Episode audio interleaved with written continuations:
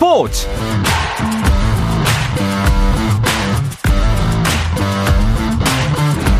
스포츠가 있는 저녁 어떠십니까? 아나운서 남현종입니다. 전국체전 출장으로 자리를 비운 한상원 아나운서를 대신해서 이번 주 함께하고 있습니다. 저와 함께하는 스포츠 스포츠 오늘도 이슈들을 살펴보는 스포츠 타임라인으로 출발합니다.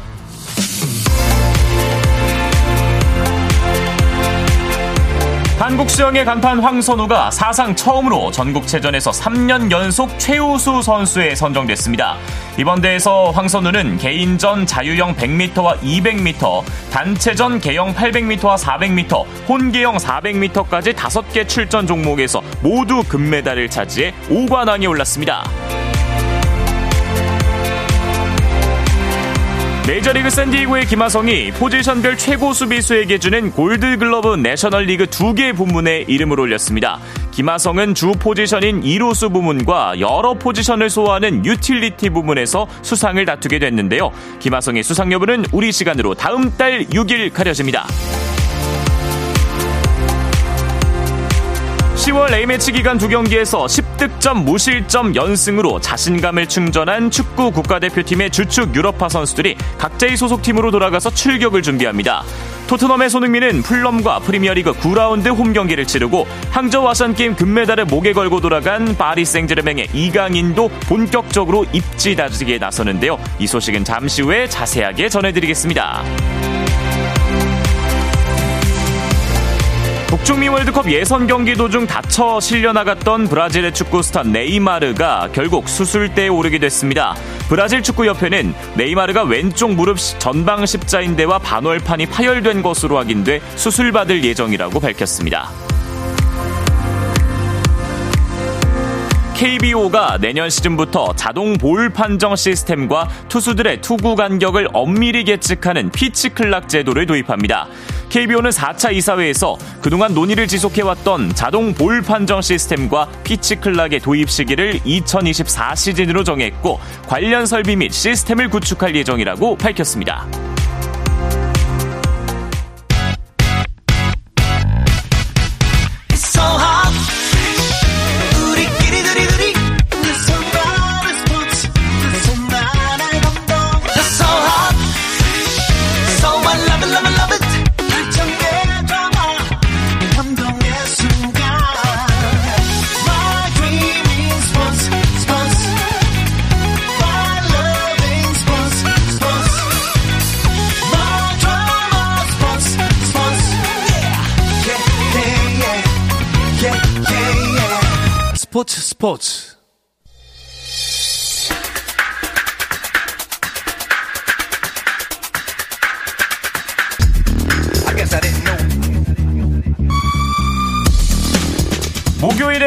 이야기 이건&김정용의 해축 통신 시작합니다. 풋볼리스트 김정용 기자 그리고 이건 축구 전문 기자와 함께합니다. 안녕하십니까? 네, 안녕하세요. 네, 안녕하세요. 네, 어, 이건 기자님은 저는 항상 목소리로만 듣다가 처음 실물을 뵀습니다. 네, 그렇습니다. 어떻게 실물이 생각했던 목소리에서 나오는 그 생각과 좀 다른가요? 아니면 비슷한 아, 것 같나요? 목소리보다 훨씬 잘생기신 것 같습니다. 감사합니다. 저는 아, 우리 답을 나만 아는 정해놓고 눈빛이 이게, 이게 레이저를 쏘고 있었습니다. 네. 네, 저는 뭐 나만 아는 선임과 통화를 하면서 이- 이제 목소리로 대화를 나누면서 그때 생각했던 그 모습과 똑같은데 내가 TV로 몇 번 봤었거든요. 네. 실물이 훨씬 더 좋아 보이십니다. 아, 감사합니다. 우리 김종용 기자님 실물이 진짜 괜찮으시죠? 오늘은 모자랑 마스크를 쓰고 계셔가지고. 아, 네.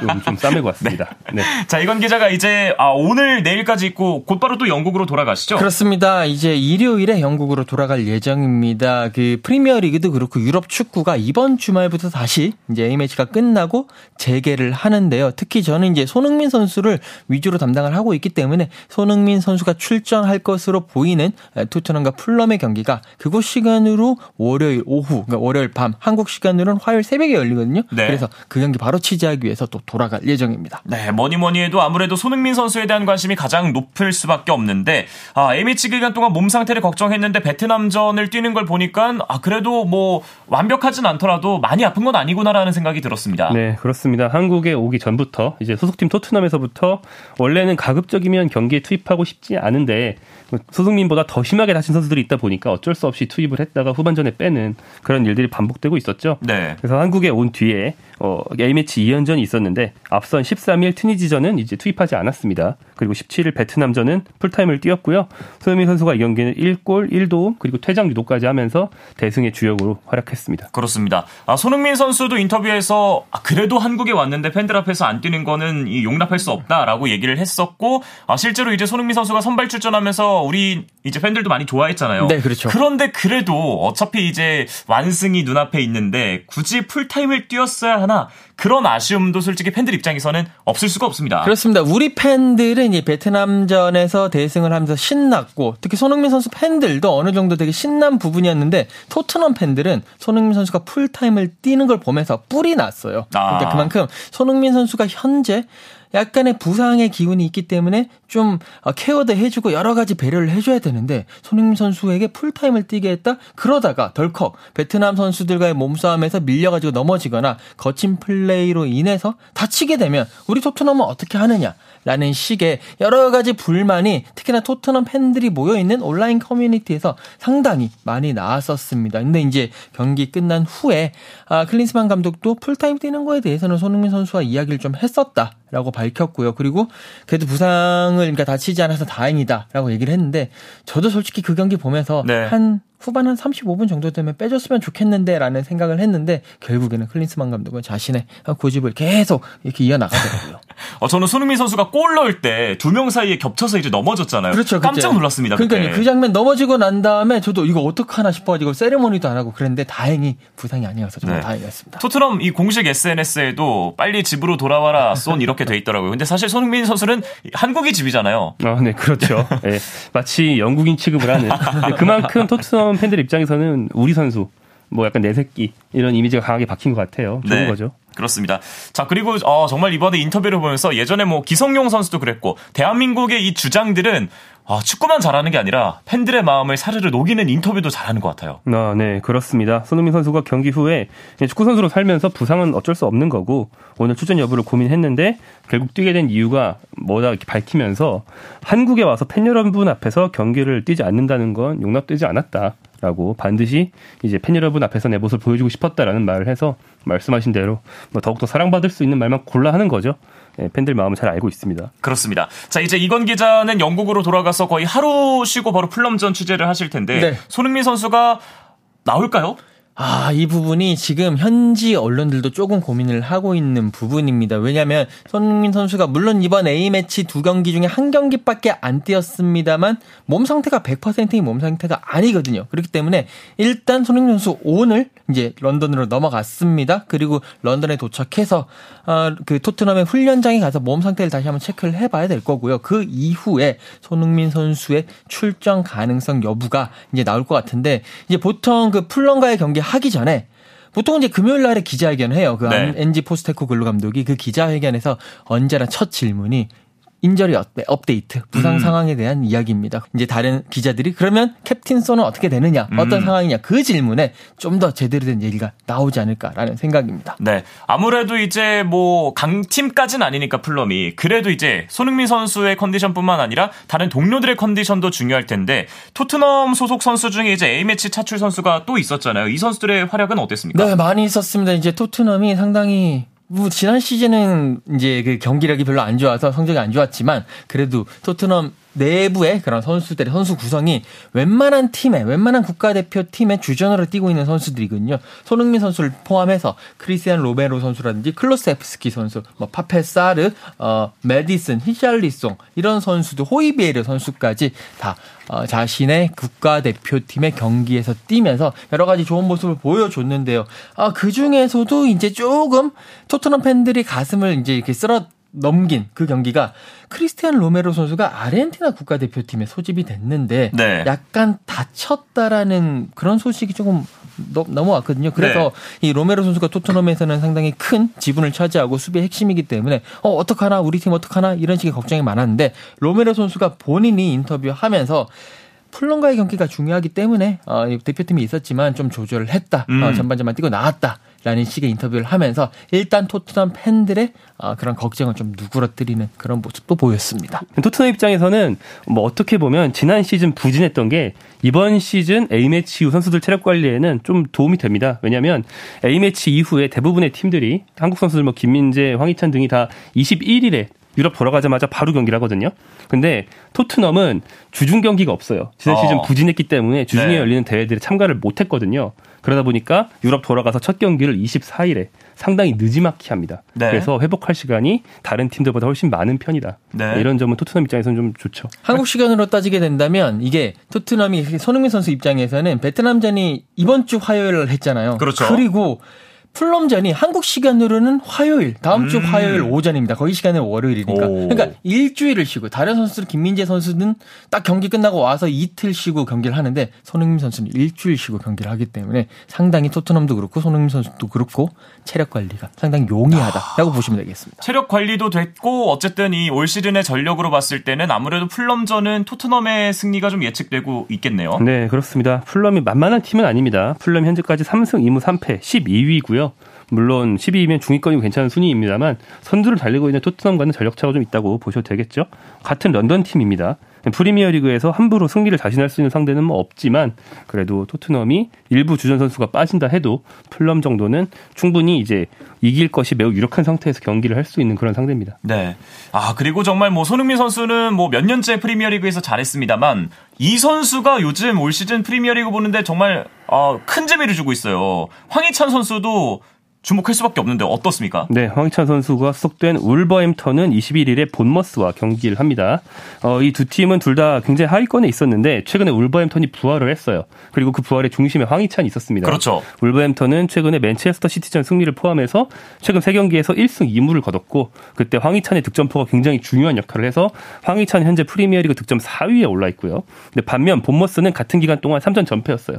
그래서 현재 울버햄턴이 어, 14위까지 올라왔는데 본머스는 상승은 19위입니다. 음. 그래서 울버햄턴 쪽의 상승세가 물론 중간에 A매치 일정 때문에 좀 끊기긴 했지만 계속 이어진다면 이번 경기 황희찬 선수의 골을 또 기대할 수 있지 않을까 아. 생각합니다. 그러니까 국내 팬들 사이에서는 건강한 황희찬은 프리미어리그 top scorer 급이다라는 이제 얘기까지 하고 있는데 영국 현지의 반응은 좀 어떤가요? 지금 최근에 영국 현지에서 어떤 기사가 나왔냐면 지금 리그에서 다섯 골 이상을 넣어 있는 선수들 중에 가장 슈팅 정확도가 좋은 선수가 누구냐?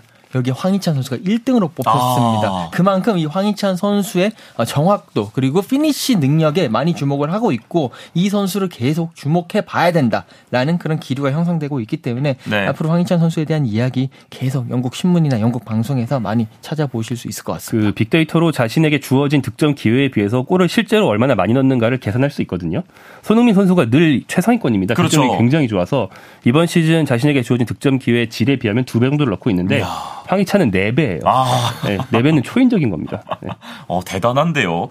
자, 그리고 이제 A매치 기간 동안 휴식을 한 팀도 있을 것이고 또 오히려 체력적으로 좀 힘든 선수들도 있을 텐데 어쨌든 이 A매치 기간 이후의 경기가 굉장히 중요합니다. 어떤 매치업이 또 우리를 기다리고 있나요? 이 프리미어리그 같은 경우에는 이제 9라운드를 하게 되는데요. 이번 9라운드의 가장 큰 화두가 더비 경기입니다. 그러니까 아. 같은 도시를 연고로 둔 이 더비 경기가 어, 토트넘과 풀럼 경기도 포함해서 3경기가 열립니다. 일단 가장 큰 더비라고 할 수 있는 이 리버풀과 어, 에버튼의 아. 머지사이드 더비. 네. 이 머지사이드 강을 이제 필두로 해가지고 그 리버풀 지역에 있는 양 팀 간의 경기인데 이 경기는 사실 지금 리버풀은 잘 나가는데 에버튼은 지금 16위를 하고 있거든요. 그렇죠. 그리고 최근에 계속 강등권에서 겨우 살아남는 그런 모습을 보이고 있는데 그런 객관적인 전력과는 아무런 상관이 없습니다.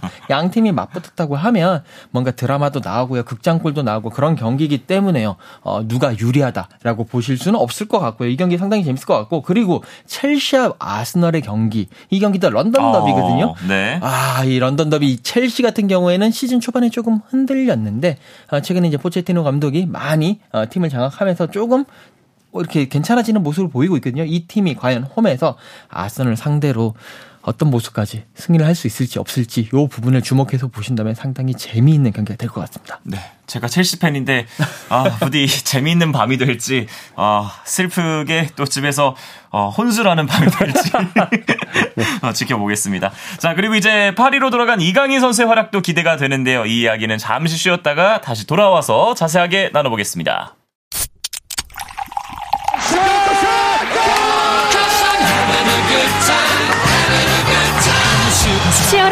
하루를 보낸 당신과 함께 마시는 짜릿한 스포츠 한 모금. 매일 저녁 8시 30분 한상원의 스포츠 스포츠.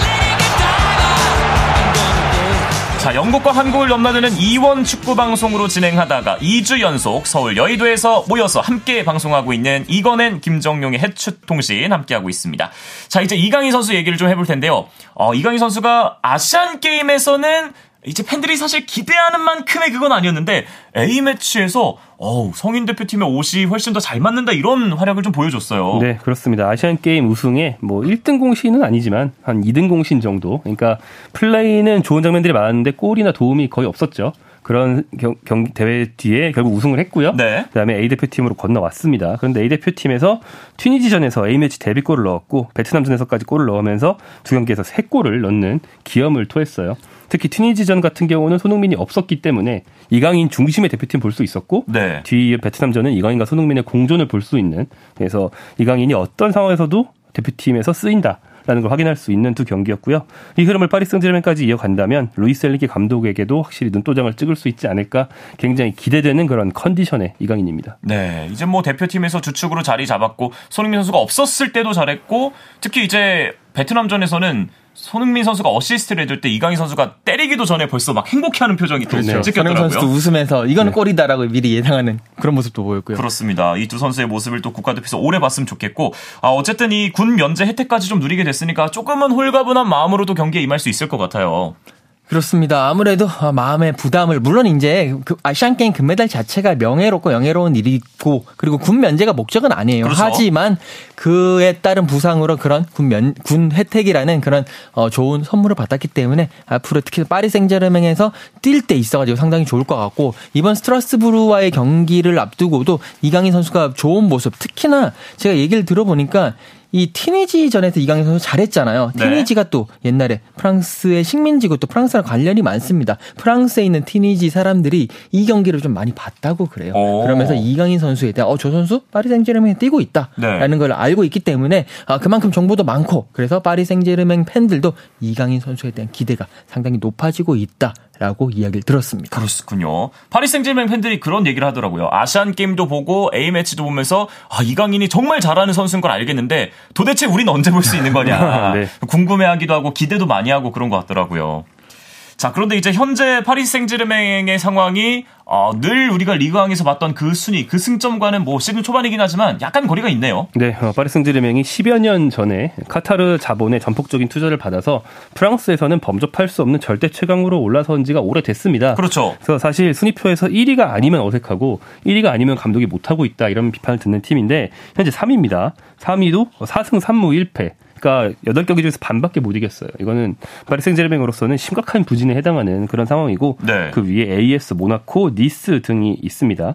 굉장히 공격적인 축구를 추구하는 게 엘리케 감독의 전술인데 네. 근데 이제 공격 숫자만 많이 두고 실제로 공격 작업을 잘 하진 못해요. 네. 그래서 이강인 선수의 창의성, 이강인 선수의 정확한 패스, 동료에게 기회를 만들어주는 능력이 이 팀의 화려한 공격수들에겐 꼭 필요할 것 같다라는 분석이 나오고 있습니다. 네. 공격적인 축구를 하는 엘리 감독의 파리스 생제르맹 어, 아무리 네이마르가 없다고 해도 은바페가 건재하잖아요. 네. 부활할 수 있는 기미가 있을까요? 어, 일단 이 8경기에서 지금 3위밖에 못하고 3위 밖에라는 표현이 좀 그렇긴 한데 그래도 파리스 생제르맹이니까요. 3위밖에 못하고 있는 이유 중에 하나가 은바페입니다. 그러니까 시즌 시작하고 초반까지만 하더라도 은바페가 여기에 남겠다, 뭐 나가겠다 아. 이런 이야기를 하면서 팀에 제대로 도움이 안 됐어요. 그러고 난 다음에 그런 갈등을 봉합을 하고 팀에서 뛰고 있는데 지금은 은바페가 상당히 좋아지고 있고 여기에 은바페의 특급 도움이 역할이 충분을 할 역할을 충분히 할 수 있는 이강인 선수가 복귀를 했기 때문에 네. 이제부터 아무래도 파리 생제르맹의 질주가 이어지지 않을까라는 예상을 조심스럽게 하고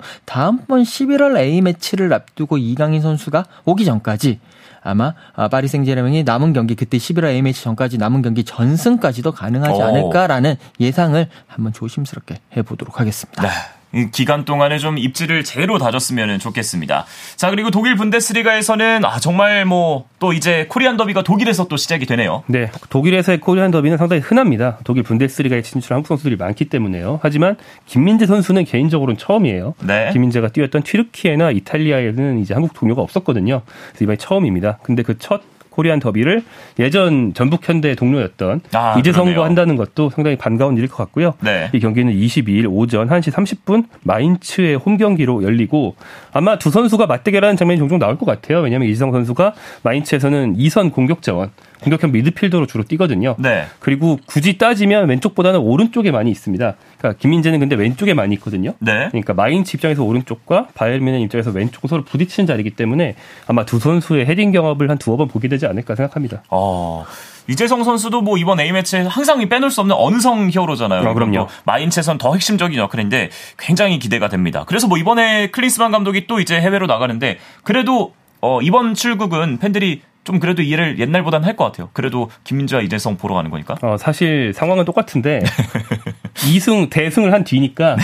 뭐뭘 해도 좋게 보이는 상황이 된 거죠. 그동안 성적이 안 좋았고요. 네. 여튼 어, 바이에른 미네는 원래 클린스만 감독의 뭐 친정 팀이라고 할 수 있습니다. 네. 뭐 선수로서 감독으로서 다 여기 몸담은 바가 있고 뭐 둘 다 기간은 짧았고 감독으로서는 끝이 좋지 않았습니다만 아무튼 어, 원래 있던 팀이거든요. 그렇기 때문에 바이에른 뮌헨 경기 출장을 예전부터 굉장히 가고 싶어 했습니다. 아. 원래 이번 A매치 전에도 가려고 했는데 네. 그 한국에서 한국에 들어와서 K리그 보라는 성화가 있어가지고 내가 그것 때문에 독일 안 가고 들어왔다. 자기 입으로 그렇게 얘기를 했어요. 네. 그 정도로 이제 독일 가고 싶어 했습니다. 아, 여러모로 뭐 행운 스탯도 좀 있는 것 같은 아, 클린스만 감독입니다. 자, 바이에른 뮌헨이 정말 또 어, 김민재 선수가 가 있고 또 손흥민 선수의 단짝이었던 케인이 가 있고 네. 여러모로 관심이 가는데 파리 생제르맹처럼 아...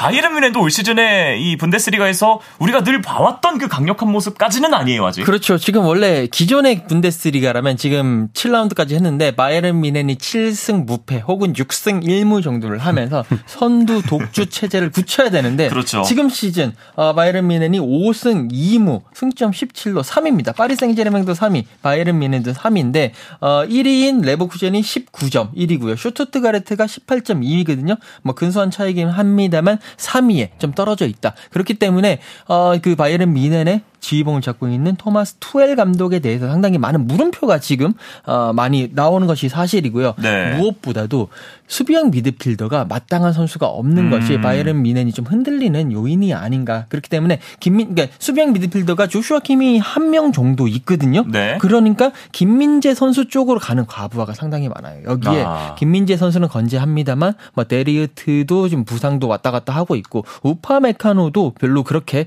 왔다 갔다 하는 성, 그런 상황 이기 때문에 전체적으로 바이에른 미넨이 뭔가 좀 힘을 내야 되지 않겠느냐. 뭐 그렇게 생각을 하고 있습니다. 그러니까 사실 이 팬들 입장에서는 어, 페네르바차 때도 김민재가 정말 많이 뛰었고 나폴리 때는 정말 어, 수비진을 혼자서 다 이끌었고 그래도 위넨 가면 아 우파메카노도 있고 델리트도 있고 어, 다른 이제 선수들과 오히려 경쟁을 해야 되겠다 이런 생각을 했는데 지금 또 혼자서만 계속 나오고 있어요. 네, 델리트와 우파메카노는 현재 전망으로는 마인츠전 못 넣을 확률이 높고 네. 그리고 그 둘이 빠졌을 때 후보의 후보로 썼던 원래 측면 수비수인 마즈라이라는 선수를 파트너로 써야 되는데 이 선수가 그 무슬림인데 최근 팔레스타인 이스라엘 분쟁에 대해서 네. 좀 강경한 발언을 했다가 아. 징계 위기예요. 아. 김민재 선수가 파트너가 누가 될지 정말 예상을 할 수가 없고 김민재 혼자 한 4인분 정도 해야 되는 날입니다. 네. 아, 김민재 선수 뭐, 아, 항상 이 잘하는 모습 좋지만은 그래도 이 체력도 관리하고 또 네. 어, 부상도 조심해야 되니까 안 다치고 좀 잘 싸웠으면 좋겠습니다. 또 다른 유럽파 일정들이 궁금한데요. 소개해 주시죠. 네, 어, 일단 그 아시안 게임에서 8골로 득점왕을 차지한 정우영 선수 슈투트가르트로 돌아갔습니다. 어제 돌아갔는데 어, 가장 먼저 이제 리그 일정을 소화하게 됩니다. 우니온 베를린 원정 경기를 21일 오후 10시 30분에 어, 소화를 하게 되고요. 그 외에도 어, 조규성 선수 같은 경우에는 이제 원정 경기를 치르는데 이 경기는 토트넘처럼 월요일 그 현지 시간 월요일 한국 시간으로는 24일 오전 2시에 경기를 치릅니다. 셀틱에서 뛰고 있는 오영규 선수, 양현준 선수랑 같이 뛰고 있는데요. 22일 오후 10시 15분 하츠 원정 경기를 치르고요. 헨트에서 뛰고 있는 홍현석 선수는 22일 오후 11시에 어, 브레어 원정 경기를 치릅니다. 그리고 어, 트르베나 지베지다에서 뛰고 있는 황인범 선수는요, 22일 오전 1시 30분에 또다시 홈 경기를 치를 예정입니다. 네, 우리 선수들의 또 리그에서의 소속팀에서의 활약 앞으로도 계속 기대해 보겠습니다.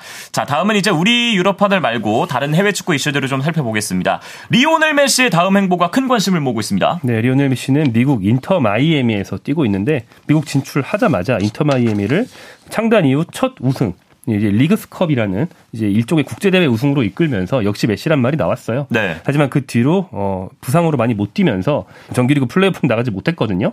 그래서 이제 팀 일정이 비니까 음. 이 기간 동안에 유럽으로 복귀하지 않겠느냐 이런 네. 전망이 나온 건데 사실은 예전에 미국 프로축구의 슈퍼스타들이 이렇게 많이 했어요. 네. 그 미국 프로축구 쉬는 기간이 유럽에서는 시즌 중이라면 음. 아르바이트처럼 넘어오는 아, 거죠. 네. 데이비드 베컴이 그랬고 네. 많이 그렇게 했는데 그래서 요즘에 이게 막혀 있습니다. 그래서 메시도 아 그런 일은 없을 것이다. 음. 일단 미국에 왔으니까 미국에서 전념을 하겠다 이런 말을 하는 상황이고 미국에서 사실 좀 컨디션 관리를 적당히 하면서 대표팀 경기에 전념하면 되거든요. 아. 가장 최근 아르헨티나 대표팀 경기에서도 메시가 두 골을 넣었습니다. 네. 지금 대표팀이 좀 더 우선순위에 있는 게 아닌가 싶은 그런 메시의 모습입니다. 네. 그리고 이제 현재에서는 이제 팔롱도르 얘기까지 나오고 있더라고요. 팔롱도르. 네. 네. 여덟 번째 발롱도르를 어, 메시가 수상하지 않겠느냐, 뭐 메시가 수상할 것이다라는 소식이 유출되면서 여러 가지 파장이 일고 있는데 뭐 파장이라고 하기도 애매한 게 이번 발롱도르 같은 경우에는 이번 발롱도르의 지난번 그 월드컵 결과가 반영이 되거든요. 네. 그렇게 따졌을 때 월드컵 결과가 반영이 되면